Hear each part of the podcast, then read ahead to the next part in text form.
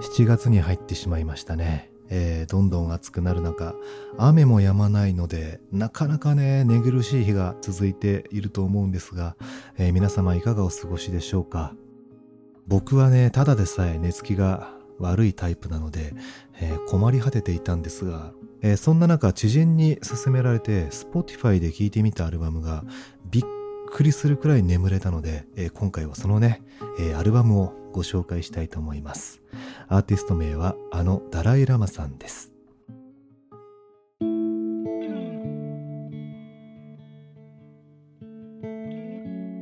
皆さんこんばんは。そして今日もお疲れ様でした。スロー&のトミーです。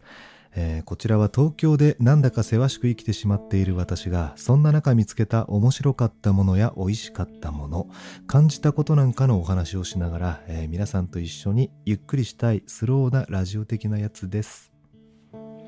今回ね、ご紹介するのは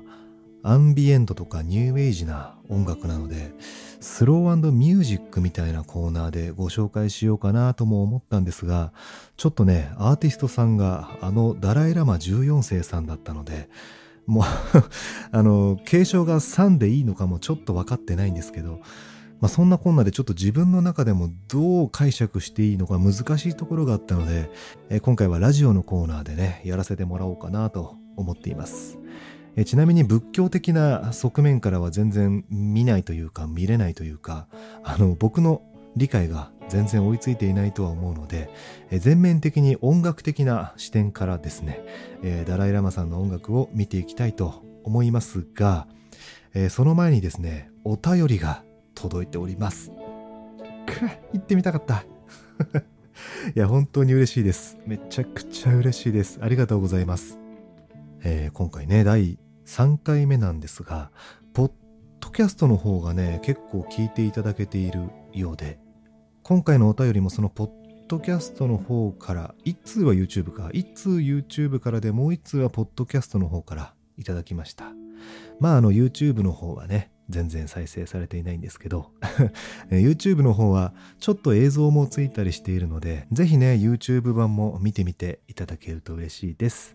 Spotify 版もね、映像ついてるんですけどね。さて、早速お便りご紹介したいと思います。ラジオネームみつまめさん、ギリギリ30代女性の方からのお便りです。すいません、大変失礼な、表現になっておりますがそういう風に書かれているので読ませていただいております。ギリギリ30代女性のみつまめさんからのお便りです。私への質問ですね。こんにちは。こんにちは。実は最近ルーローハンにハマっているのですが、他にも美味しい台湾料理があったらトミーさんのおすすめを教えてください。めっちゃ応援してます、というお便りをいただきました。ありがとうございます。本当に嬉しいです。あとルーローハン本当に美味しいですよね僕も大好きで、ルーローハンはちょっとつゆだくくらいが個人的には好きです。で、台湾はね、ちょっと発角とかにつけられたような煮卵がついていて、日本のやつはね、普通のゆで卵のケースがあるんですけど、そのちょっとね、臭みがある煮卵がついているルーローファンが本当に美味しいです。そう、昔ね、中学生の頃台湾に住んでいたことがあって、で、中学生だったんですけど、全然友達と台湾の街を練り歩いて、台湾の皆様に混じって屋台を食べていたんですけど、なので、ご紹介できるのが屋台料理限定になっちゃうかもしれないんですけど、ルーローファンはね、もう本当に僕も定番メニューでした。あとね、有名なもので言うと小籠包ですよね。やっぱり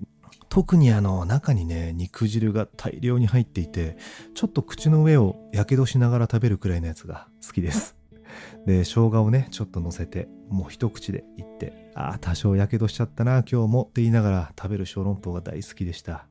そして、もしかしたらこれはちょっとね、日本では珍しいかもしれないんですが、シャンチーパイっていうね、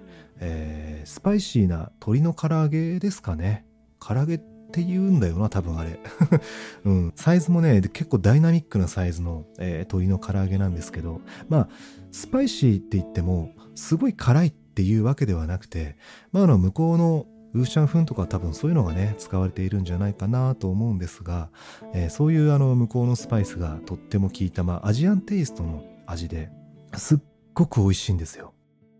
で、大人の今だったらね、あえて暑い日に外でそのでっかい唐揚げを大口開けでかぶりついて、でビールをねガッと飲むっていうのがめちゃくちゃ美味しいだろうなっていう唐揚げです。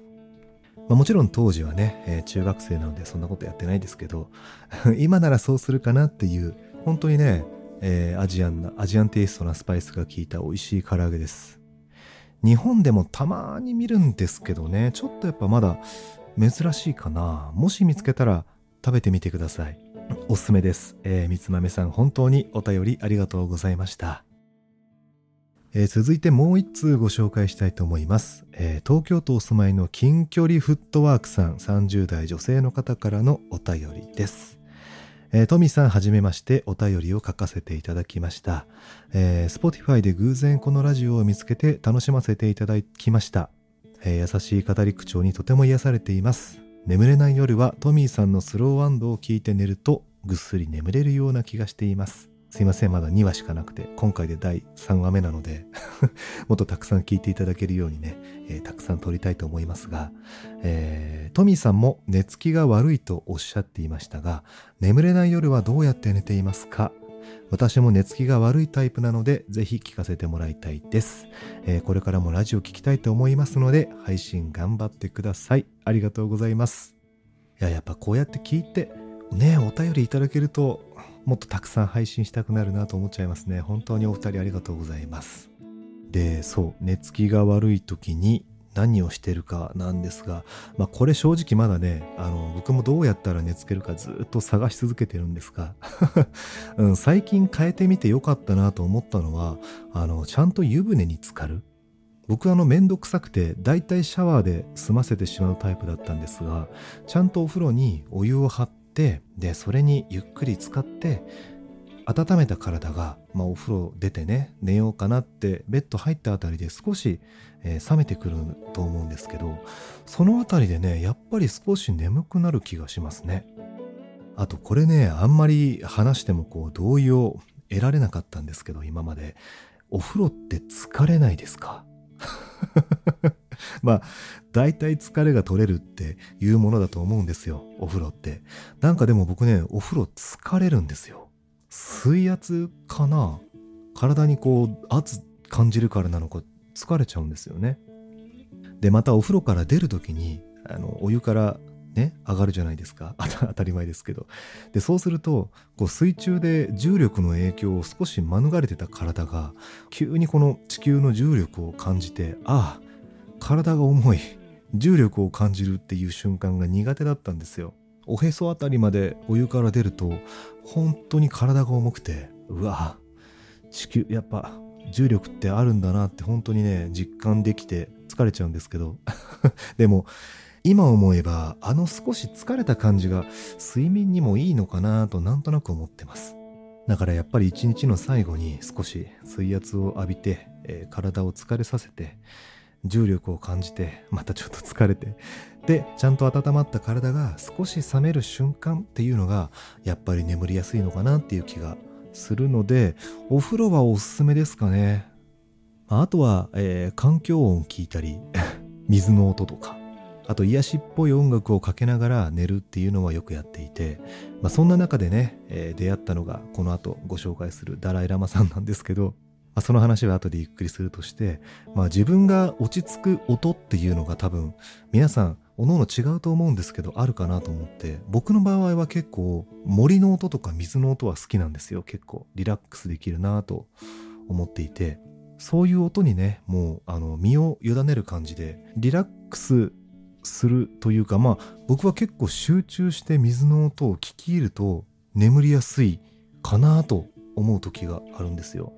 でもしねお好みの音決まっていなかったら、この後ご紹介するダライラマさんもね、ぜひ聞いてみていただきたいんですけど、ただやっぱそれでも眠れない日って僕はどうしてもあるので、そういう時はもう眠たくなるまで起きてます一番おすすめしないしダメなアドバイスが最後で申し訳ないんですけど、眠れない時はもうやっぱ諦めて無理やり寝ないで起きてると思ったよりねスーッと眠くなる瞬間があったりするんですよねなのでぜひいろいろ試してみて、眠れないときはあえて起きてみるっていうのも試してみてください。近距離フットワークさん、お便りありがとうございました。これからもスロー&よかったら聞いてゆっくりリラックスしてください。さて、今回はねお便りを2通ご紹介いたしました。皆様本当にありがとうございます。概要欄にお便り応募フォームへのリンクを貼っております。様々なテーマなんか噛んだな、様々なテーマまたはフリーテーマどちらでも構いませんので、お気軽に自由にね、お便りをお送りいただけると嬉しいです。いや、やっぱお便りって嬉しいね。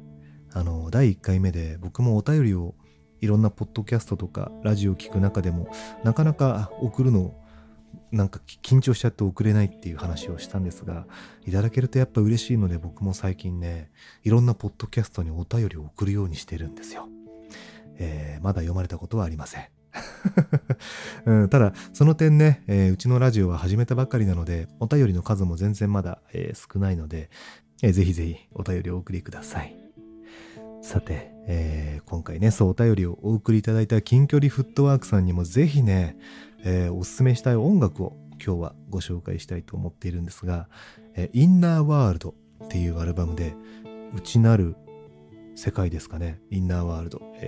東洋音楽とかをね、多く使った、アンビエントとかニューエイジって呼ばれるいわゆる癒し系とか、瞑想で使われるようなジャンルの音楽なんですよ。で、浮遊感がすごくて本当に、集中して音を聞いていると結構ふわーっと眠くなってくるような不思議な魅力がある音楽なんですよ。で、誰が作ったんだろう、イケてるなと思ったんですけど、アーティスト名がまさかのダライラマ14世だったんですよ皆様がご想像されているダライラマさんですチベット仏教のね指導者として、世界的に有名なダライラマ14世さんなんですが、アルバム自体はね、3年前に配信されていて、その配信当時85歳を迎えた誕生日に、アルバムをリリースされたらしいんですよ。で、本当にねそのままダライラマっていう名義で、インナーワールドっていうアルバムを、で僕が見た範囲では Spotify と Apple Music かなで配信されていて、音楽自体は信徒であるねもうちゃんと信徒の方が作ってるんですけど、信徒であるニュージーランドの、ミュージシャンのジュネル・クニンさんと、彼女の旦那さんであるエイブラハム・クニンさんの、ご夫婦で共同プロデュースを行って、5年の制作期間を経て発表となったらしいんですね。今回がダライラマさん多分ファーストアルバムリリースだと思うんですが超大型新人アーティストですよね。で、瞑想にねちゃんと使えそうなニューエイジミュージックの中にダライラマさんの仏教の教えがちょこちょこ入ったりするんですよ。で、正直僕はなんておっしゃってるのか未だに分かっていないんですけど、それでもねそのゆったりした音楽の中にダライラマさんの教えが、言葉が入ってくると想像以上にグルーヴ感があってそうなんて言うんだろうな、いわゆるその歌手みたいな感じじゃなくてラップに近いグルーヴ感なのかながあって、なんか不思議な世界に誘われてしまうっていう感じが想像以上に眠気を誘ってくれるんですよねで、僕ねなんかこれ波長が合うのかだいたい4曲目か5曲目で寝落ちしちゃうレベルなんですよだから